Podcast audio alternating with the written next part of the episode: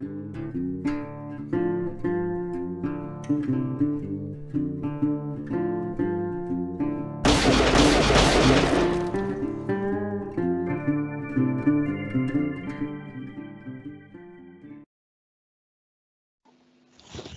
¿Qué tal amigos? Bienvenidos un día más a un nuevo capítulo de Doble Nada. Hoy como cada miércoles vamos a hablar de, baloncesto. Hoy tenemos otro invitado de excepción muy conocido en la ciudad como es Quique Garrido, que presentaremos a la continuación. Primero vamos a presentar a, a nuestros invitados habituales. Empezamos por José Navas. ¿Qué tal José?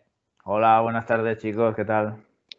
A rememorar buenas épocas del baloncesto palentino, ¿no? La semana de Remember le llaman, ¿no? Remember, sí. El, lunes hicimos el Palencia de fútbol, sí. Toca baloncesto. Pablo Blanco ahí con Dennis Rodman de fondo también le tenemos. ¿Qué tal, Pablo? Muy buenas, muy buenas a todos. Pues bien, aquí, un invitado de excepción y con ganas de, escucharle hablar y de, oye, que nos cuente un montón de anécdotas. También tenemos a Juan de Arce con Jordan de fondo ahí se parece, ¿no? Hola Javi, hola a todos. Pues me gusta mucho este meme además. Me, parece que ha dado mucho juego y, con ganas de escuchar hoy al invitado que seguro que nos tiene muchas cosas que contar. Y también en Palencia tenemos a Pablo Mena. ¿Qué tal Pablo? Buenas, un día más aquí en el canal, hoy con una leyenda del Palencia, se podría decir. Vamos a pasar a presentar a, a don Quique Garrido. ¿Qué tal Quique desde Alemania? Muy bien, muy bien. Muchas gracias por, llamarme y, nada, a pasar un buen rato. El placer es nuestro. Solo primero, ya sabes que, te admiramos mucho de, la época tan, tan buena que dejaste aquí en la ciudad. ¿Qué tal todo por Alemania? ¿Cómo está la situación? Bien, aquí la verdad que el confinamiento se ha vivido totalmente diferente porque no, hemos hecho vida normal al final. Así que, que Elvira, mi mujer, pues eh, la mandaron para casa a hacer teletrabajo. Pero yo he hecho vida normal. Salíamos a la calle, íbamos a comprar, podíamos hacer deporte. O ha sido. Y ahora ya, bueno, ahora ya está todo abierto. Han abierto colegios también. Y mira que, que, siguen habiendo más casos de los va subiendo cada día, pero aquí no cierran. La verdad que vida normal, con máscaras y distancias y, higiene, y ya está. A nivel de entrenamientos, ¿cómo os ha afectado también en lo referente al baloncesto? Bueno, eso sí, eso a la que llegó aquí, eh, en la misma semana, en mi liga, no sé, la Bundesliga creo que no, pero Pro A, Pro B y la Regional Liga, que es la que estoy yo, que sería como una liga EVA, decidieron uh, cortar la liga y el primero ascendió directo. Y nosotros íbamos segundos, así que... Nos fastidiaron entonces, ¿no? Bueno, nos fastidiaron, pero bueno, tampoco... Ah, habían tres equipos que tenían coronavirus y bueno, tampoco era plan de, de esperar y al final es como una liga EVA, ya te digo. Eh, lo importante es la salud y ya está. ¿Qué tal la experiencia del baloncesto en Alemania? ¿Cómo la estás viviendo? ¿Diferente a España? Sí, muy diferente. Aparte, pues bueno, fue como mis inicios un poco. Ah, pues al final es como una Liga EVA y era un juego bastante de arriba abajo, pollo sin cabezas. Bueno, al final cuando vas subiendo de categoría se juega un poco más estructurado, aunque ahora ya la tendencia es llegar y tirar triples, pero dentro de lo que cabe es un poco más estructurado a nivel defensivo, a nivel de conceptos tácticos. Y bueno, ha sido como, pues eso, volver a mis inicios, gente muy joven, estaba mi quinteto, yo salía de suplente y el quinteto había un base de 17 años, un lituano buenísimo, que seguro que llegará, yo creo que llegará. Y luego teníamos dos chavales del Telecom Bonn que juegan en Bundesliga, de 20 años, también muy buenos. Y, y luego había otro, bueno, de 22 años, entre 17 y 22 era la media edad, así que imagínate lo que corríamos. Yo me paraba en medio del campo, saludaba. ¿Qué vas a decir, Pablo? Que te he cortado antes. No, eh, y no, ¿y cómo es que sigues eh, por Alemania? ¿No has intentado volver? ¿No te han dejado o no has querido? Bueno, primero porque Elvira tiene un trabajo muy bueno, que está en el Comité Paralímpico Internacional y está aquí la sede en Bonn Y uno de los motivos que me vine es por eso, porque ya la situación, pues tampoco el dinero que me estaban dando el de plata, pues lo, lo, valoramos y dijimos, mira, ti te van a dar un contrato de la hostia y yo pues voy a encontrar algo. Entonces, pues por eso nos hemos quedado. Ella sigue trabajando. Podríamos haber vuelto, pero al final hablas con la gente y en España estabais fatal. Bueno, seguís fatal. No, no, estamos aquí. Entonces valoramos y nos hemos quedado aquí. Oye, Quique, una cosa. Cuando hablas de que la Regional Liga, que se llama allí, como que es como una EVA aquí, ¿te refieres en cuanto a nivel o en cuanto a estructura de liga? Sí, en cuanto a todo. Porque al final de mi equipo cobrábamos cinco, los otros no. Luego los desplazamientos, pues imagínate, o con tu coche o con o furgonetas. bueno, todo, todo baja. Eh, a nivel de estructura, pues tres tardes, entrenaba tres tardes. pues bueno, eso también ha sido. Yo pensaba que me, que me, pondría como Jordan, pero bueno, no. Me he podido mantener un poco, porque al final bajas bastante a nivel de, entrenamientos. y, y el estilo de juego, que al final es gente más joven que, bueno, que están aprendiendo y, mi papel era un poco ese también. Me ficharon, pues eso, para ayudar también a, los jóvenes. Claro, contabas una entrevista que hacías como entrenamientos tácticos un par de días a la semana, un día con ellos, ¿no? Sí, les hacía técnica individual y también les, eh, pues ahora como se lleva mucho lo del pick and roll, que el baloncesto ha acabado casi todo el mundo jugando el pick and roll central o alguno lateral, pues les he hecho mucho trabajo de, conceptos tácticos de jugar un pick and roll y, encontrar diferentes eh, situaciones, eh, tanto para pivots como para situaciones de aleros y cosas así. Lectura de juego, más que otra cosa. ¿Hay, más, ¿Hay más jugadores españoles en la liga? Sí, sí. Lo que pasa es que, ni idea, ¿eh? no me preguntes por los nombres. ¿eh? Ya, ya, pero había gente joven y la verdad que, sí. De repente, hostia, este es español. Ah, veías en la espalda y le decía, hey, ¿qué tal? tal? Hostia, sí, soy de Málaga. Uno era de la cantera de Málaga, otro de no sé qué. Luego uno que estaba en Girona que jugó, debutó en ACB y todo, Neil Angelats, que es de Gerona, ah, estaba también jugando aquí en el norte en, Regional Liga. O sea que sí que. Y entrenadores españoles también hay. Es una liga que, acoge bien a los españoles, Sí, sí, sí. No, no, aquí no hay problema. La verdad que son gente maja. ¿Va a ser ¿Este va a ser el paso previo a, que te pongas a entrenar algún equipillo? Bueno, pues la verdad que siempre decía que no, pero es que me está gustando. Este año, sobre todo, que he estado más en el banco, porque la verdad que el entrenador era un tío que había jugado a nivel y eso y me dijo, mira aquí, que es que yo quiero sacar a los jóvenes y tal. Y, le dije, mira, a mí no me importa jugar 15 minutos, 10 minutos, yo lo que necesites y ya está. Y siempre jugaba el último cuarto para controlar un poco y tal. Y, y, la verdad que he hecho tanto banquillo este año que le, le propuse de ser segundo entrenador a este ahora. Entonces le propuse de seguir jugando un año más pero que si no, que si él quería pues eh, apostar por gente joven que lo entendía, que me tuviera a mí de segundo entrenador. Y no sé si se lo va a pensar, no lo sé. Ya veremos. También lo podías compaginar con, la, tu nueva faceta que nos estabas contando que estabas estudiando psicología, ¿no? Habías empezado igual, el rollo psicológico ahora los vestuarios también se lleva mucho, ¿no? Sí, la verdad que sí. Eh, lo cogí eh, en eso, para los dos años hacer psicología deportiva Ah, creo que, en el deporte es básico. Yo he visto mucha gente, mucha gente de, con mucho más nivel que yo de baloncesto y que a nivel de cabeza pues, pues no lo han sabido llevar y lo han dejado antes de tiempo y esas cosas. Entonces yo creo que, que es importante ayudar a los jóvenes, pero es que desde que empiecen desde los 10 años hacerles entender que el deporte pues pues una derrota es una victoria y esas cosas que se dicen, pero que luego hay que, hay que aprenderlas de verdad. Pero lo he pasado muy mal, la verdad. Lo que pasa es que ahora ya, cuando tienes 38 años, dices, hostia, ¿qué coño, tío? No me voy a enfadar por perder o por... Vosotros los Pablos que sois entrenadores, ¿esto lo habéis trabajado, el tema psicológico, o veis que se está introduciendo o no?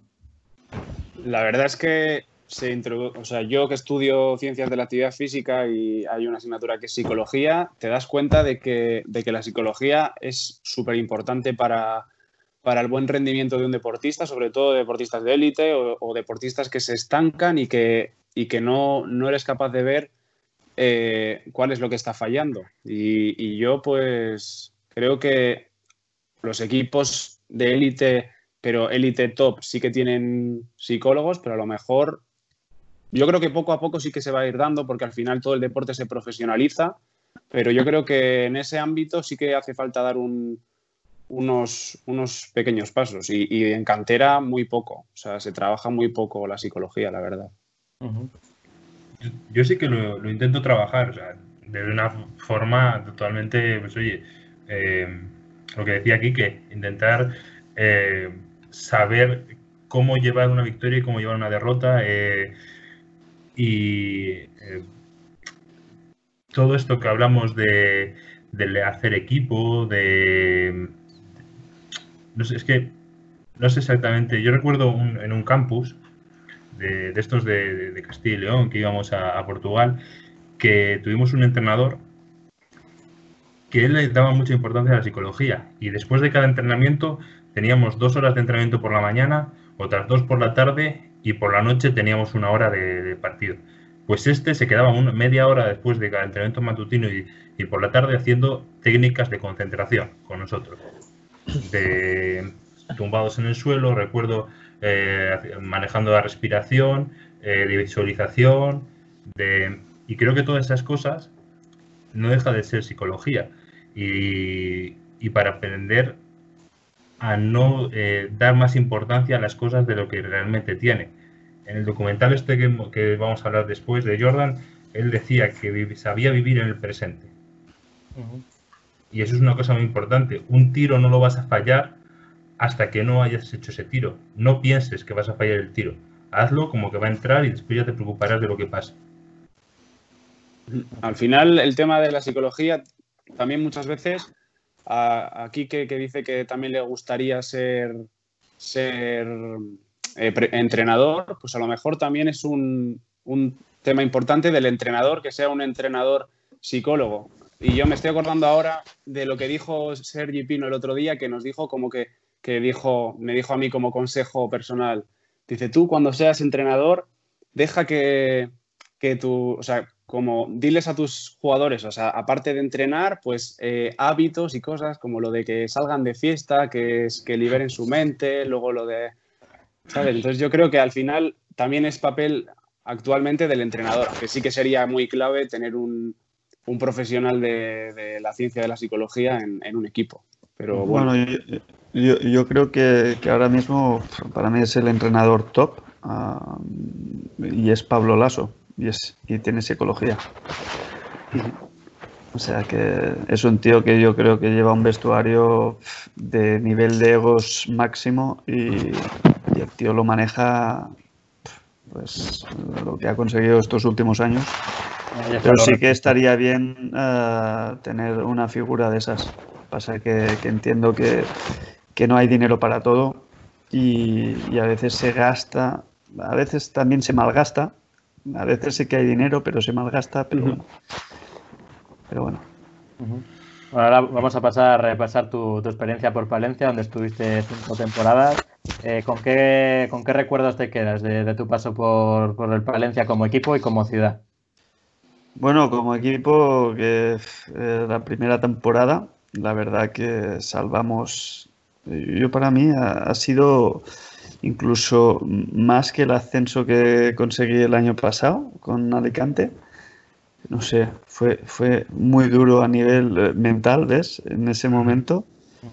Y la verdad que, que, el equipo, no sé, cada, cada, ah, cada componente del equipo sabía su rol, nos, no sé, nos mentalizamos mucho y, lo conseguimos, lo conseguimos, ¿no? Entonces, para mí ese, ese año es el, el que de ahí ya Palencia empezó a, tirar para arriba, ya, ya no paró. Ese año fuisteis, fuisteis una piña, o sea, porque siempre se habla mucho de, los equipos que son una piña cuando, cuando ganan, pero un, un año duro como, como ese, luchando por descender, eh, ¿fuisteis equipo? Fuimos muy equipo, la verdad. Fuimos muy equipo y éramos un, yo creo que creo que ha sido el equipo más joven de Palencia o de los más jóvenes que en, una categoría así Leporo. De los, de los años que ha estado en Leporo, yo creo que ha sido el año con más jóvenes. No sé, ¿eh? lo tendría que mirar. Pero, pero te digo que, que fue increíble, fue increíble. Como equipo éramos, éramos, estábamos muy unidos y Nacho nos apretó como aparte, creo que era el segundo año nuestro en la categoría y, habían equipazos. O sea, estaba el Obradoiro que, vino, que vino el Washington ese que saltó por encima del aro. había gente, había el CAI, había el Murcia, ¿no? El Murcia, no sé, el CAI no, el Murcia. El Murcia. El, el estuvo con, con Pablo Quinteros, pero no sé si fue esa temporada el año pasado. Eh, eh, el, año anterior, que yo estaba en Canarias. El CAI Zaragoza fue el año anterior. Estaba el Murcia, estaba Obrador, que, que eran equipos ACB ya.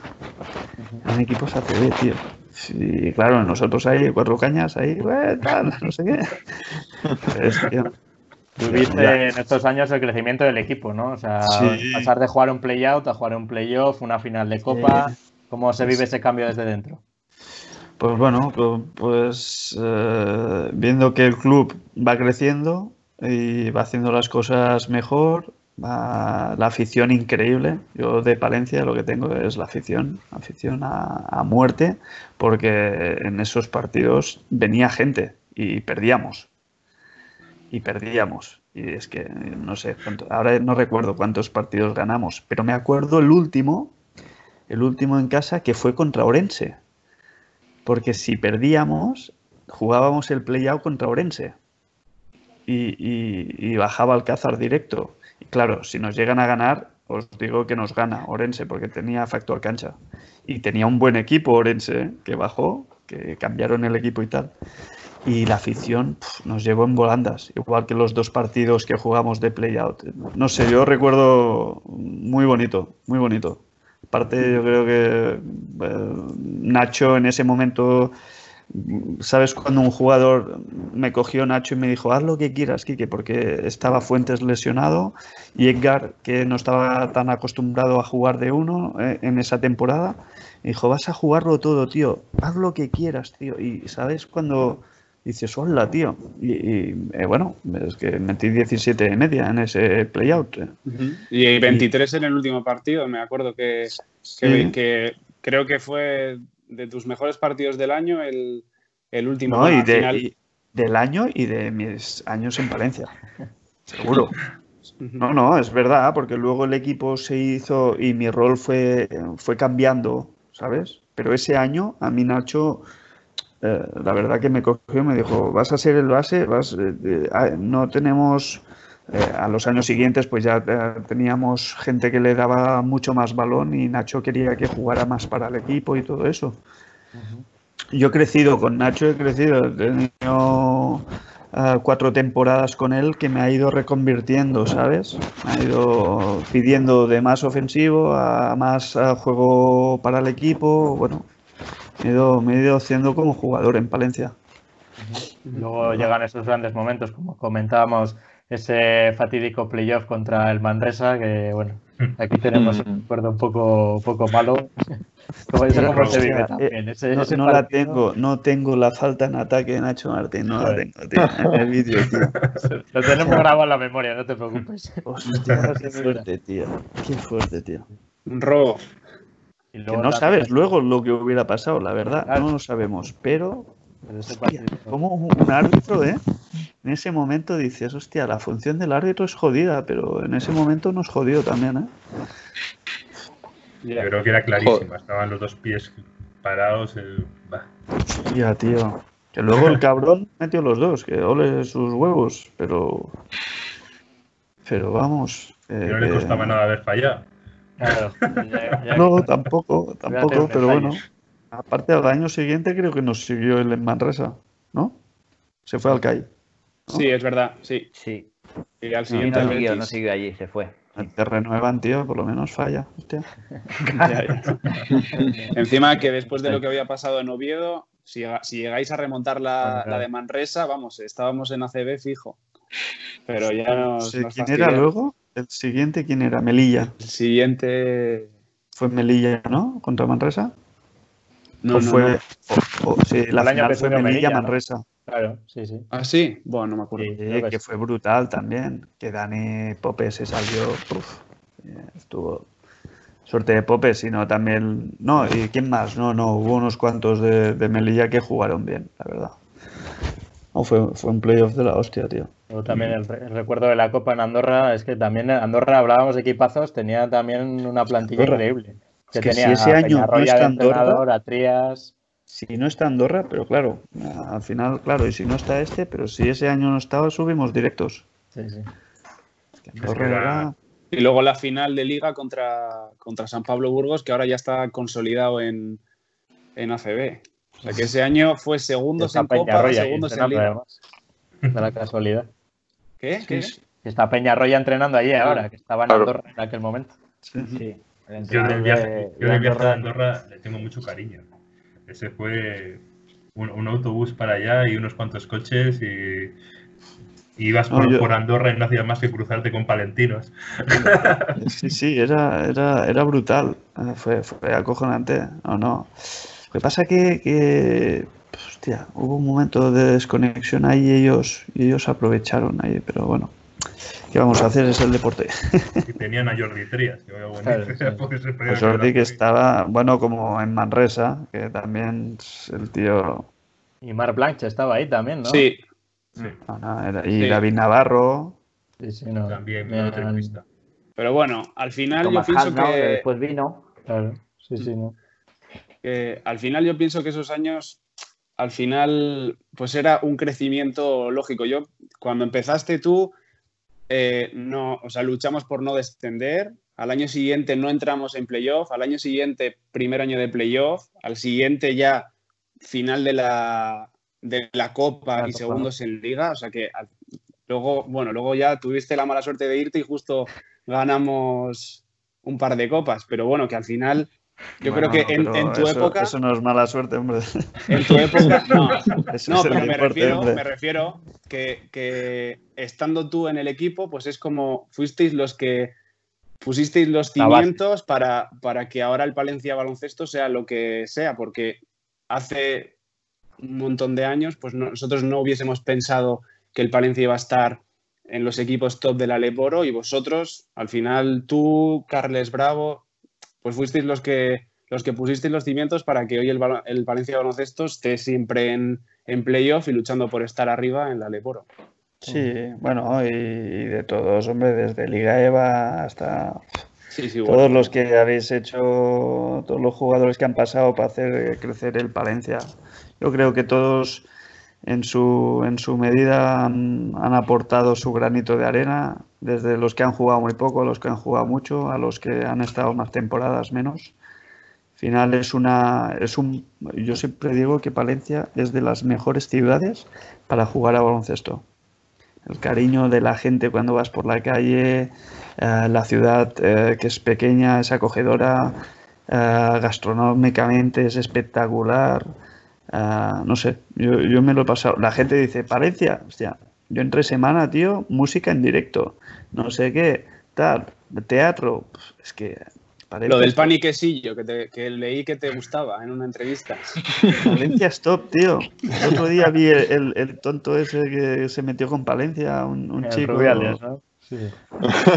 Pobrecito. Y yo le dije, tío, que venga un año conmigo. O sea, le enseño lo que es Palencia. El Y es que creo que conozco, conozco mejor Palencia que algún palentino y todo. Mira, ya que estás, ¿cuál, cuál es tu rincón favorito de Palencia? Ya que, ya que estás ahí. No, no puedo confesar. No puedo decirlo. Tengo un rincón, tengo un rincón. O sea, te, lo, te lo reservas para ti, ¿no? Para que no te Es, molestes es para mí, es para mí. Y es un Recuerdos a Manolo relax. por eso. Él, él ya lo esto- sabe. Recuerdos a Manolo. Vale. Así que los, si, si sabéis quién es Manolo, sabéis de qué rincón hablo. Hay mucho Manolo. Hay muchos Manolos, pero es que, que regentan rincones muy buenos. Manolos, tío, del 38 solo hay uno. Ah, Buah. One runs twice or one dies twice. Lo que quieres Sí. lo pixelamos cuando lo has dicho, ¿eh? para que se quede en secreto. bueno, eh, a raíz de esto que estábamos hablando de, del Eboro, también estábamos comentando la, decisión de, la federación respecto a los ascensos. Eh, yo no sé qué te parece esto de- del, posible torneo paralelo que se iba a jugar eh, si no ascendían directamente Valladolid y, y Guipúzcoa, que son los dos primeros clasificados. Este, esta especie de, torneo con cuartos de final y Final Four en el que están involucrados los, ocho primeros equipos de la tabla. ¿Qué, qué te parece esta solución? Comentabas antes lo que se ha hecho en Alemania. Pues yo lo parezco mal, me parece mal que se vaya a jugar. La verdad que estamos en una situación que el deporte pues tiene que entender lo que está pasando y, dejar igual que la CB. Lo encuentro absurdo que, que se vayan a preparar todos esos test para esos jugadores, para no sé cuánta gente que tendrá que viajar, porque al final tendrán que ir árbitros, no sé qué, y hayan sanitarios y gente que, como de Palencia que conocemos, como el mismo presidente, que es el jefe de urgencias, que, que no tengan test. ¿Sabes? Eso me parece increíble y no sé si te he contestado con esto. Sí, sí, sí, perfectamente. Sí. Lo único, pues bueno, no, no sé cómo. Pues eso, la CB dice que no quiere que suban dos equipos porque hay equipos de ligas europeas que no quieren jugar tantos partidos. Bueno, eso ya es otra cosa. Pero lo de jugar, yo creo que no se tendría que jugar. Los demás, ¿cómo lo veis esto? ¿Creéis que la CB, bueno, es que la CB parece enrocada en, en una liga de 20, pero claro, los grandes, como decía Quique, los que juegan Europa no están, no están a favor de estas medidas, lógicamente. Es una temporada ya larga de por sí, pues imagínate meter más partidos. Ya no es los grandes solo, sino que los de abajo también se quejarán porque bajarán más, bajarían más el año siguiente. Entonces, eh, cuando perjudicas a todos, al final, ellos que tienen la sartén por el mango, no creo, no creo, vamos, que, que, que suba nadie. yo creo que la FEB y la ACB tienen que ponerse de acuerdo y pues tomar las mismas decisiones todos. O, o se juega todos o no se juega nadie o, y suben un número de equipos o bajan un número de equipos y al final yo creo que no se van a poner de acuerdo. Entonces lo mejor sería pues esta liga que quede nula y nadie gana, nadie pierde, nadie sube, nadie baja y el próximo año pues que sea lo que Dios quiera. Yo creo que esa sería la mejor solución. Yo, a mí no me gusta, pero vamos, es que no creo que se vaya a jugar. O sea, es un debate que, que me parece ridículo eh, viendo la situación en la que estamos y, y teniendo zonas como tenemos. O sea, partiendo de, de que Madrid está, Madrid y, y- y Barcelona o están como están y ellos engloban gran, gran parte de los equipos o, grande, o muchos de los viajes que, que hay en los equipos tienen que pasar por esas zonas, me parece ridículo intentar eh, plantear ninguna solución que no sea lo que dice Pablo, eh, el anul- la nulidad de, de todas las, las competiciones. Yo, yo lo que decía Pablo, lo, lo veo lo más lógico darlo por nulo. Más que nada porque no sé si además fue, por ejemplo, Andorra, creo que empezaron a entrenar antes que, o ya podían entrenar antes que los demás equipos. Ahí quieras que no, no vale, pues ya estás dando como una ventaja a unos. Luego, cuadrar eh, lo que son descensos de la ACB, que si quieren 18 equipos, que si no va a bajar estudiantes, porque nunca baja ya, parece. Luego, del Éboro, que se ascienden. Bueno, yo lo veo un poco lío y creo que la cosa es dejarlo nulo. Y no, es que es una situación excepcional, o sea, hay que concienciarse con eso. Ya, pero como al final El manda el interés dinero, ¿no? es el dinero, es lo que hay, pero el dinero Y depende de la situación que estés. Porque claro, si vas primero toda la temporada, pues claro, querrás subir. claro, díselo a, lo- díselo a los de nosotros nos da igual porque estamos ahí entre medias, pero claro. Claro, Yo entiendo a Valladolid que quiere ascender, lógicamente, se lo han ganado. Mm. Pero es que no se lo han ganado. O sea, es que queda mucha liga por delante y todavía tienen que venir a Palencia y tienen que ir a. Entonces, Claro. es, Yo te digo una- lo que, es un yo te digo ascenso lo que que no se han ellos, ganado. vamos. O sea, Ahora, es, al es final- lo que están pidiendo. Claro, al pero final, al final, para ganar una liga tienes que jugar todos los partidos. El Palencia a lo mejor se estaba reservando para al final ganar todos. Entonces, igual, Eso le- Bueno, eso Eso ahora le- es la, la perspectiva de cada uno, pero, pero está claro que han sido los más regulares. Claro, o Sí. sea, se ve que el Valladolid ha sido el más regular, pero el, el- bueno, iba a decir el fútbol, el fútbol tampoco, ni fútbol ni baloncesto son matemáticas. Puede No, pasar cualquier cosa al final. sí, y eso como sí, sí. Lo, lo haces una solución que agrada a todo el mundo, pues es difícil. Bueno, veremos a ver, a ver qué pasa. Yo creo que, que tampoco se va a jugar, o sea que a ver cómo lo solucionan el tema de ascensos y descensos y campeones y no campeones.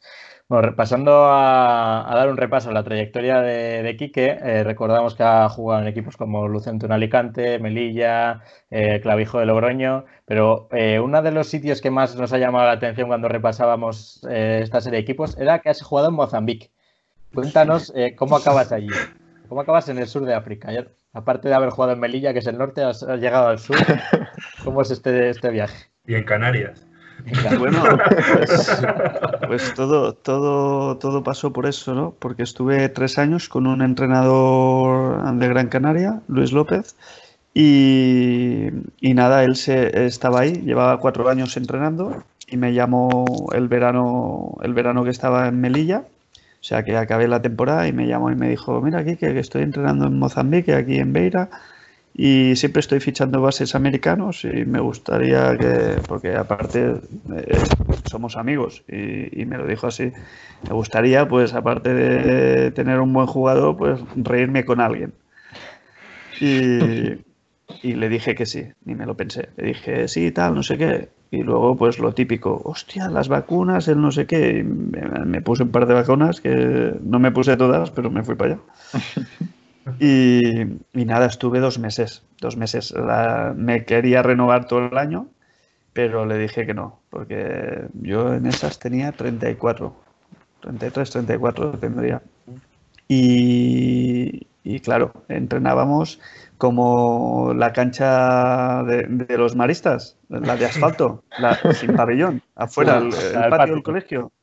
Pues ahí yo entrenábamos fuera, estuve entrenando en una cancha así un mes y luego nos íbamos a la capital, a Maputo, a jugar, a, jugar como un torneo. Ahí la liga son torneos. Se concentran todos los equipos y juegan eliminatorias y vas pasando fases. Y ya está. Y solo me dejaron jugar un partido. Decían que no tenía, bueno, si aquí hay corrupción, pues imagínate ahí. Que si los papeles no estaban en regla, tanto yo como el americano eh, trajo un pivote americano y no solo pudimos jugar un partido tongo de árbitros, nos robaron, fue, fue increíble, fue increíble. Os veían que les ibais a desvirtuar la liga, ¿no? Que teníais mucho nivel y dijeron esto. es- Sí, sí, fue- fue acojonante, pero fue divertido, fue divertido, la verdad. La experiencia África, que es, es un mundo aparte, la verdad. Es el mismo mundo, pero esa parte es acojonante. Bueno, Una experiencia, oye, no todos, no todos van a poder decir que han estado allí jugando. Eso, no, no, no. eso es algo que queda No, aparte al compañero le, eh, le picó el mosquito, pilló la malaria, el americano, me lo encontré en el sofá amarillo. Eh, no, estoy así, me encuentro un poco mal. Yo, estás amarillo, tío. Voy a llamar al entrenador. Vino y sí, sí, malaria, cuatro días con unas pastillas que increíble. Nada, Estaba, estaba que se moría el chaval. Sí, sí. Siempre me dice, "Eh, gracias, suerte que estuviste tú. Estaba el tío.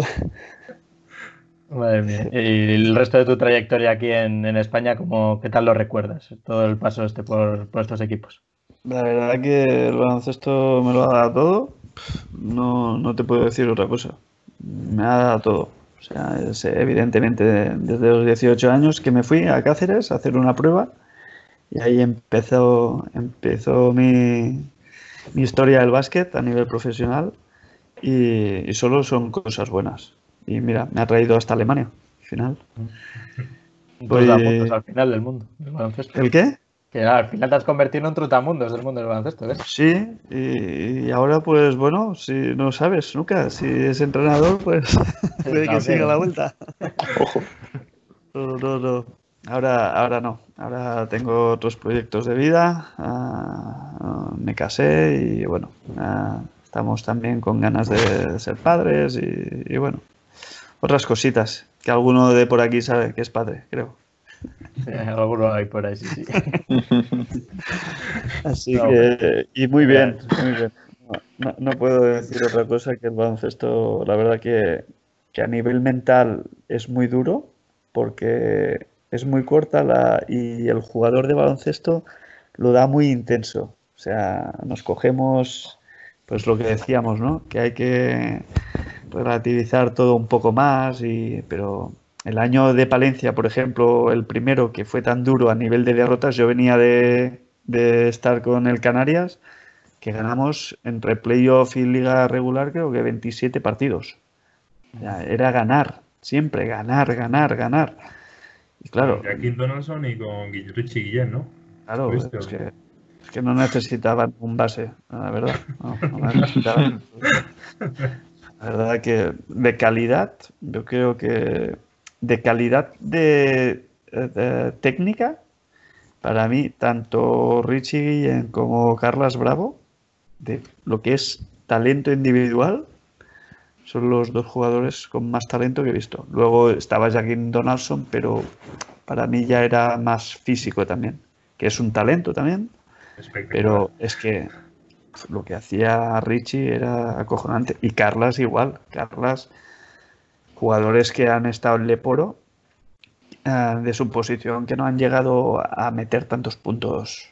O sea, Carlas ha sido un metedor. Eh, te puede gustar más o menos, pero lo que es es.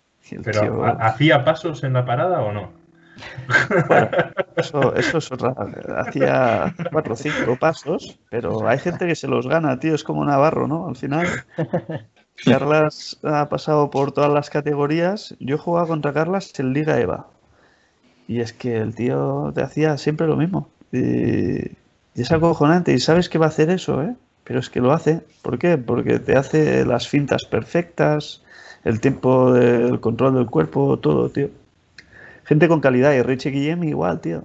Decías, pero, pero ¿cómo va? Richie Guillem me dijo un, un día, me dijo, hay gente que juega a más velocidad y por eso, y yo juego medio segundo más lento que todo el mundo. Y eso parece que no, pero es una virtud. El tío iba siempre tranquilo, su finta bien hecha, el tal, era, era, yo flipaba, la verdad. Decía, pero qué bueno es, tío. Y mira, haciendo resumen de tu carrera, no sé si te podrás quedar con un entrenador, Con un ya entre- sea o por su filosofía o por la manera de entrenar, no sé si te quedas con alguno en especial. Hostia, yo te diría unos cuantos. Porque es que, es que es lo que te digo, es que no te puedes. Es la cosa. Al final, con Nacho, la época de Valencia, y que tuve muchas luchas eh, con él, y bueno, y él, que era un tío que había estado a nivel de segundo entrenador, de Dusko y de. Y bueno, y había incluso había sido el primer entrenador en esa época de Vasconia, aunque, ¿sabes? Por unos Sí. partidos.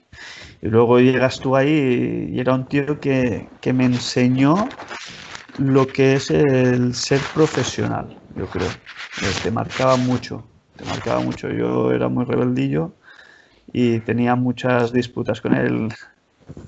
Porque bueno, al final, pues, pues eh, yo como jugador, pues sí me gustaba después del partido salir. Y bueno, y hay jugadores que no, y a mí pues me apetecía siempre salir y él me- siempre, siempre, ¿eh? siempre me lo decía aquí que no hace falta salir hasta o vete a tomar algo y que no te vea la gente, pero es que a mí la gente no es que me diera igual, sino yo decía, joder, sobre todo el último año, le dije, Nacho, tío, el último año no me lo puedes pedir, el primero vale, pero el último, que ganamos todos los viernes, tío, no me puedes decir que nos sobra. A que el lunes vengo y entreno a- al máximo, porque si fuera que los lunes no entreno al máximo, me decía, no, no, ya, pero no es por ti, es porque la gente te ve. Y digo, sí, la gente siempre va a decir cosas. La gente Lo digan al que tiene Pablo detrás ahí, en, el- en la foto. Y en la camiseta Yo, tengo la conciencia muy tranquila y, y ya está. Yo siempre decía, un día, porque con, es lo bonito de Palencia, que hablaba con mucha gente, ¿no? Y, y a veces te venía el típico que venía a los partidos y, bueno, con la confianza de que tú no lo conoces mucho, pero él como te ha visto jugar y tal, pues te viene y expone su, su opinión. Y, yo le decía, pero a ver, ¿tú nos vienes a ver entrenar cada día? Digo, porque al final yo he jugado mal. Y, y vale, me lo puedes decir a la cara o no. Yo te lo acepto. Hay otro que te manda por ahí. Pero yo te lo acepto. Pero yo luego te digo, ¿tú me has visto entrenar toda la semana? Porque al final es, o sea, tú, y es lo que al final el deportista vi- vivimos de eso, ¿no? Que, que solo eh, se quedan con el partido, pero, pero nosotros entrenábamos con Nacho, que si nos llegan a ver entrenar, tío, no hubiera, siempre nos dirían, hostia, pues al siguiente partido. Lo que pasa es que es una faceta que no se ve y ya está. Lo que pasa en to- Para ti, ¿qué cuál sería la principal virtud de, un entrenador? Es que me, gustó eh, que el año, la semana pasada Sergi comentó que, que teníamos que ser muy pacientes los entrenadores con los jugadores y, y saber tratar a cada uno con- de forma diferente. Tú, ¿Para ti cuál sería la principal virtud? Para mí una virtud es ser honesto, es ser honesto ah, con, con los jugadores que tienes. Evidentemente, el entrenador confecciona la plantilla, ¿vale? Y tendrá sus referentes, es así. O sea, una cosa es entrenar escuela y la otra es entrenar cuando tienes que hacer un equipo, pues tienes los que crees que van a jugar más y los que menos. Pero siempre que la gente se sienta valorada. O sea, siempre, no sé, yo tuve, yo tuve una con, con, con Nacho, pero que, que luego te das cuenta que, que no tienen que hacer, ¿no? Pero para mí, como soy yo, yo le decía a Nacho, siempre dime las cosas. Sí, siempre dímelas. O sea, por ejemplo, el año pasado Pedro Rivero, ¿vale? Fue mi entrenador.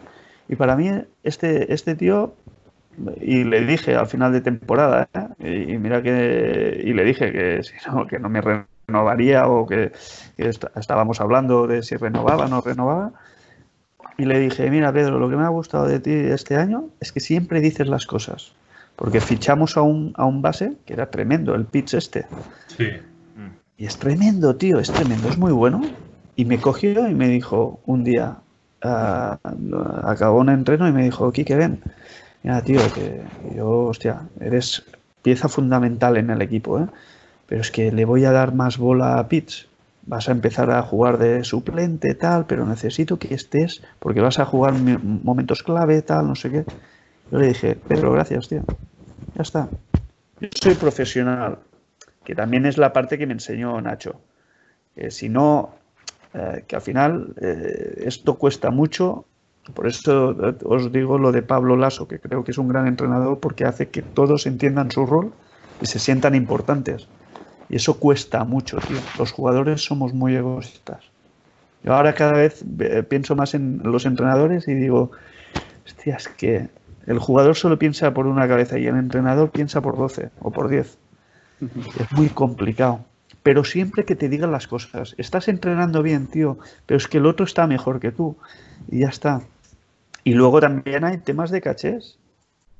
Y al final, pues bueno, cuando se apuesta por un jugador que luego te, puede, si eres un entrenador legal y, y- y que tú crees que te está perjudicando el que está jugando, aunque tenga más caché, pues luego ya cambias, ¿no?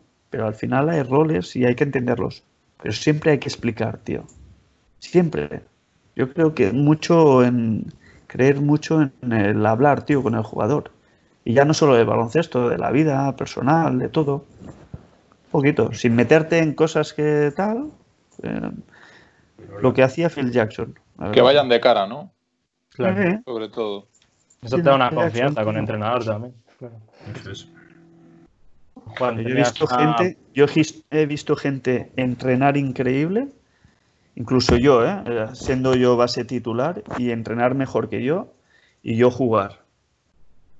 O estar lesionado y llegar el partido y jugar yo, ¿sabes?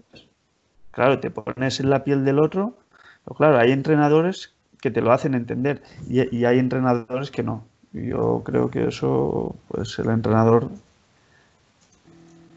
¿sabes? Porque muchas veces entendemos que no, el jugador lo tiene que entender.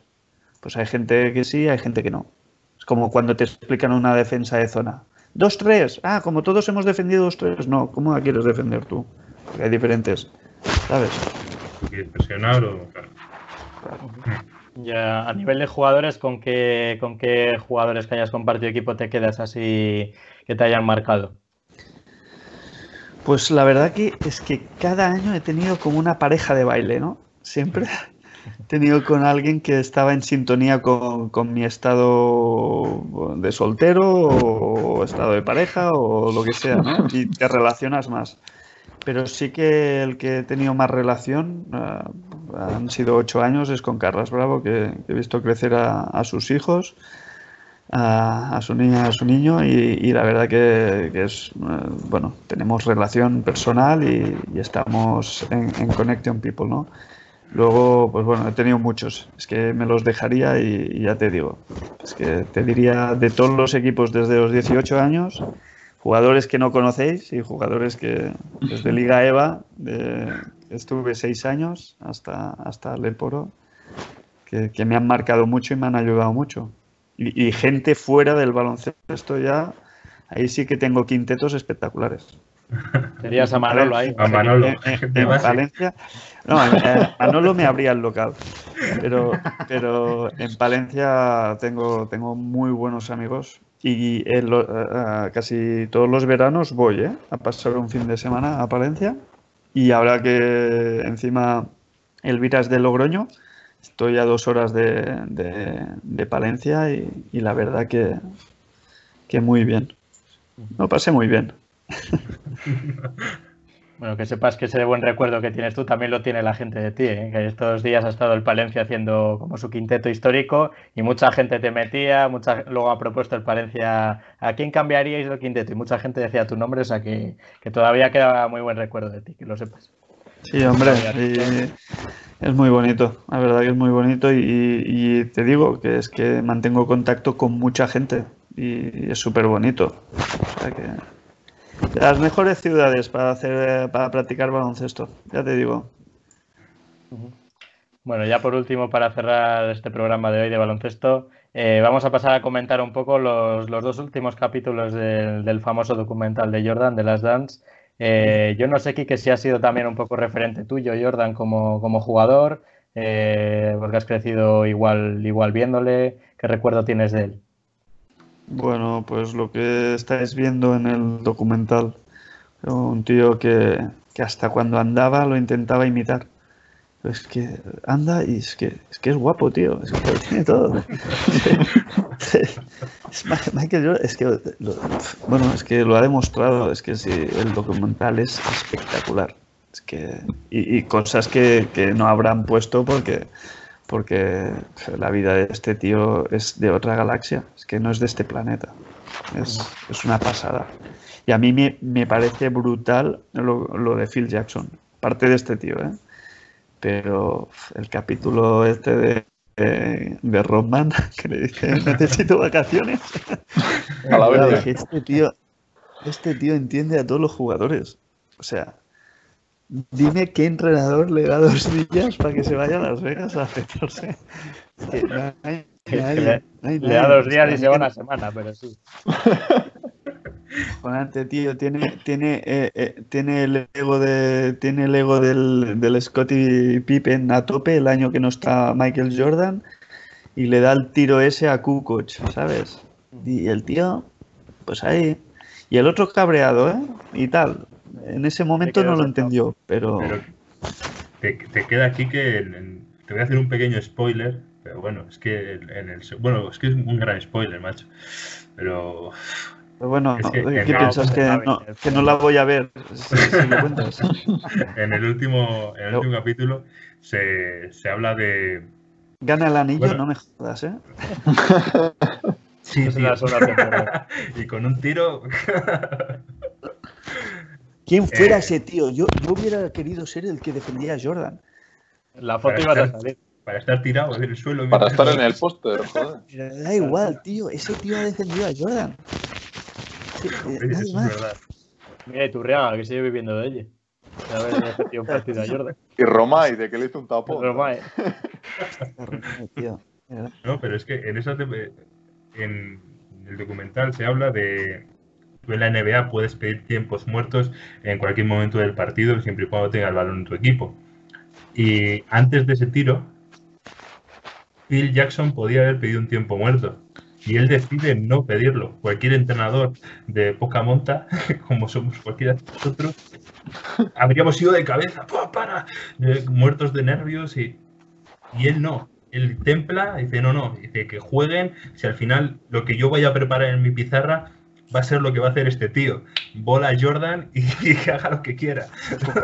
Además decía el entrenador contrario que, que claro, que si, que si les hubieran dado la oportunidad de, de- de parar el tiempo ahí, habrían preparado una defensa mejor. Lo que quería Jackson era que fuera improvisado todo por Jordan. O sea, confiaba tanto en su talento que prefería no preparar nada. No, es acojonante. Y Sí, te ves y te das cuenta de lo que hace Phil Jackson, cómo reconvierte también a, a Michael Jordan en un gran compañero en el sentido del, no sé si, es que ya me pierdo un poco ahí, cuando le dice, ¿contra qué equipo era, tío? Que, que le empiece a pasar a Paxson en el último cuarto. Es que ahora no me acuerdo qué final. En el anillo de él, 93, creo que fue. Sí, En el contra- año 93.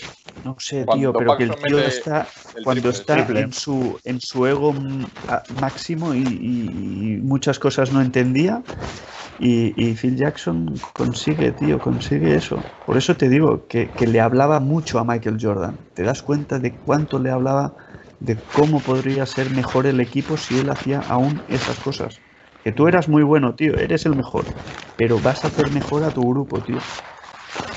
Se ve luego también con, con Steve Kerr, ¿no? que se analiza su figura en el, en el noveno capítulo. También se ve la confianza que tenía Michael en él. Lo que decía Kerr era, eh, Michael, o sea, todo el mundo sabía que Michael era el mejor, pero él, él te valoraba si tú realmente, eh, si él veía que dabas todo de ti. Entonces él por Sí, eso sí. confiaba mucho en Steve Kerr para jugarse los triples, cosas de estas. No, es acojonante. Y bueno, y yo creo que la filosofía de Steve Kerr es acojonante con los Golden. Como entrenador también es una pasada. Deja mucho al jugador. A ver, también son jugadores de un talento eh, espectacular, ¿no? Pero, pero los años estos han sido brutales. Los, los Golden, tío, cómo han jugado. Y ha cambiado el baloncesto, además, ha cambiado todo el sistema a partir de la NBA y luego se está extrapolando también a Europa. Sistemas de Mm. triples, de, de jugar menos en zona también. No, pero yo digo que se pasa mucho balón. Que, que- que es de los equipos que se pasa más el balón. Esto del triple, pues bueno, es otro, otro capítulo. Yo creo que, que ya se está llegando a. Al Demasiado. final, tío, si juegas Euroliga y, y ligas eh, Euroliga, ACB, y, pues bueno, la gente tiene mucha calidad para meter. Pero si jugamos al triple de todas las, las ligas inferiores, tío, yo creo que se pierde mucho baloncesto. Ujú. La gente no tiene tanto. Porque al final, si tú quieres meter, mm, tienes que entrenar. Tienes que tirar mucho. Y al final, una Liga EVA, una Le Plata, entrenas tres tardes, cuatro tardes. O sea, haces un poco específico. Pero no puedes jugar todo el rato al triple. Y es lo que está pasando, yo creo. Yo, mira, Sí, Juan. que, a ver, el documental ya ha acabado y yo iba a dar dos pinceladas que a mí me parece... A ver, lo primero soy consciente de que el documental está enfocado a la figura de Jordan, que la productora de Jordan también está detrás de, de todo, pero lo que también he leído que mucha gente lo comparte es que a mí me hubiera gustado que se hubiera hablado un poco más de algunos jugadores. Ya te digo, por ejemplo, Ron Harper, me parece que no en todo Lo he pensado hoy. No he le ni le nombran casi. Luego Tony Kukoc también yo creo que tuvo importancia, que entiendo perfectamente que el documental es de Jordan, pero creo que habría que poner más en contexto lo que era ese equipo al completo. No. Ya está, ya me he quedado a gusto. No, Ya, ya lo has soltado, ¿no? era lo que quería decir. Bueno, yo creo que, que- que van, van a, a seguir, eh, van a haber más películas eh, y más documentales. Ya. Este ha sido El el de Rodman, que es muy bueno. El documental de Rodman es una pasada. Eso también lo he pensado. Yo dije, y seguro que meten aquí cosas de Rodman, pero claro, si está el documental que ya está dedicado entero a él, pues meterán No, algo. este, Horace Grant ha empezado a rajar ya, ¿eh? Sí, Eh, le acusaban de que, que si el libro este que se había filtrado de cómo se comportaba Jordan en el, en el vestuario y tal, que decían que lo había filtrado todo él. Y dice, pues más has filtrado todo ahora en el, en el documental, de cosas de, pues esto, como cuando llega el primer año y dice que solo se encuentra droga, mujeres y cosas de estas. Dice que eso no se sabía hasta ahora y que, y que lo está soltando todo él. Entonces ahí y, ha lo empezado- que- y de lo que se ha enterado la gente también con el documental, creo que es lo del famoso flu game, que eh, todo el mundo se creía que había jugado con fiebre. Y en verdad era por la intoxicación de, de la pizza, esa que se pidió. Yo había oído hablar de que había jugado de resaca. Resaca, ¿sabes? Pues ya La se teoría es eso, de- decía que era con fiebre, pero ahora vamos.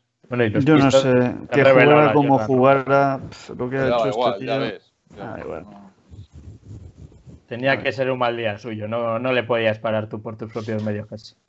Porque luego hay el episodio este del béisbol que, que decía el entrenador, no, pero este tío eh, evidentemente era un paquete jugando al béisbol, pero es que luego se quedaba después de los entrenos, de los partidos, a- hasta que consiguió un, un home round, creo.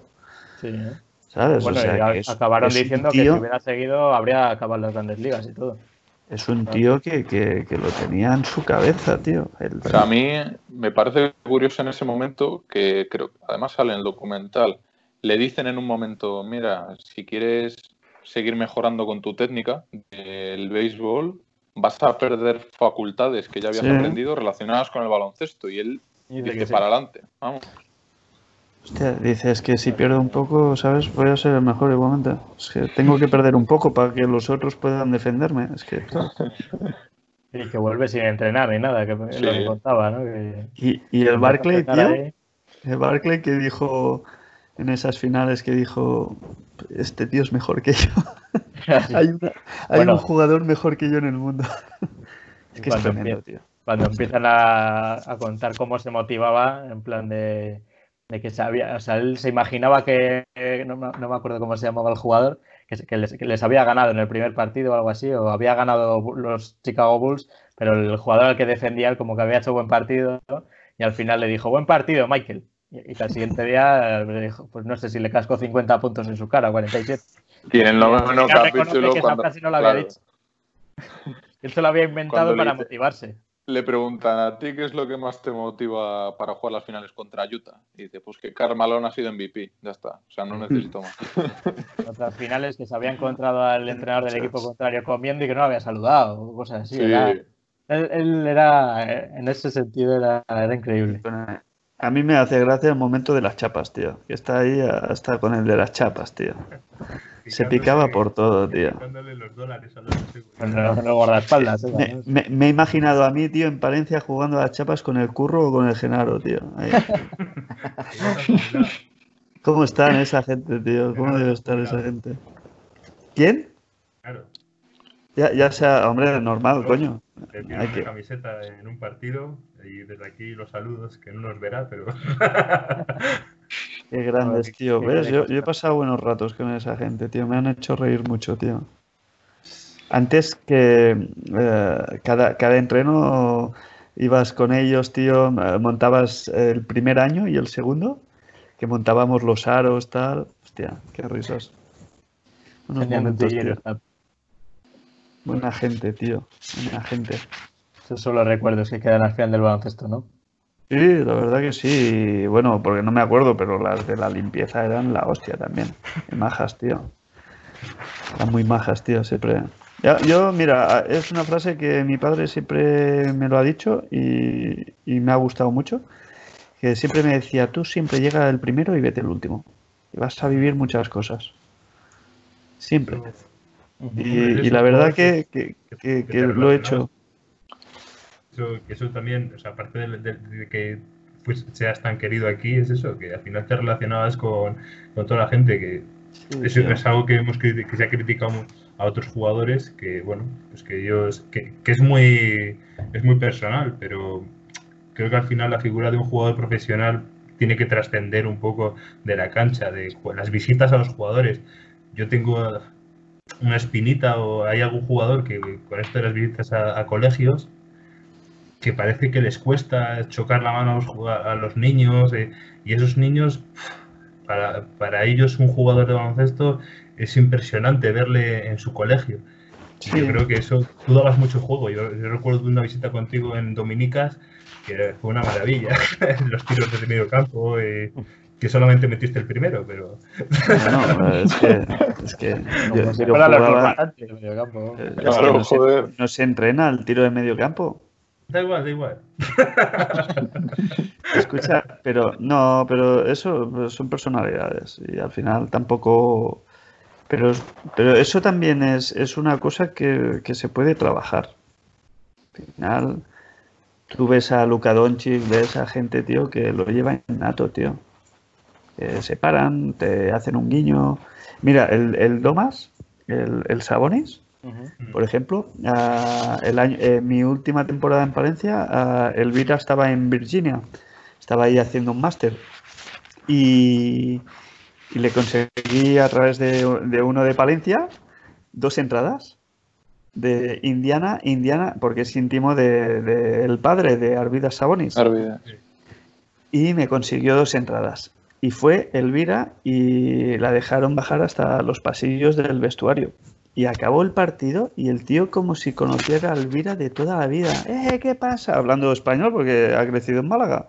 Claro. ¿Qué tal, Elvira? ¿Todo bien? ¿Te ha ido bien? ¿Sabes? Gente súper humilde, tío, que está ganando una... ¿Sabes? Y un tío súper majo.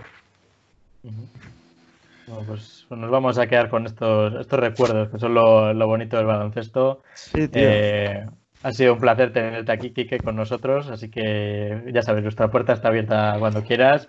Esperemos que, que vaya todo muy bien por Alemania. También gracias a, a José, Pablo Mena, Pablo Blanco y, y Juan de Arce por estar un día más con nosotros. Y, y nada, eh, volveremos la semana No, que yo no sé si lo estarán viendo. Perdona que te acorde, perdona. Sí, sí, que sí. Solo saludar a los, a los tres, al, al Vlad, a la canija y al güey. Ellos ya saben quién son. Ellos ya saben que si no te lo mandas tú, saben. te lo- pasamos el enlace luego, no te preocupes. Sí, decía- pásamelos. Sí, sí, ha sido, como decía, ha sido un placer tenerte aquí con nosotros y, y recordar estos grandes momentos de tu paso por Palencia. Y como decimos cada día, recordad, sed felices pero moderadamente. Nos vemos mañana. Muchas gracias. Adiós. Adiós. Chao.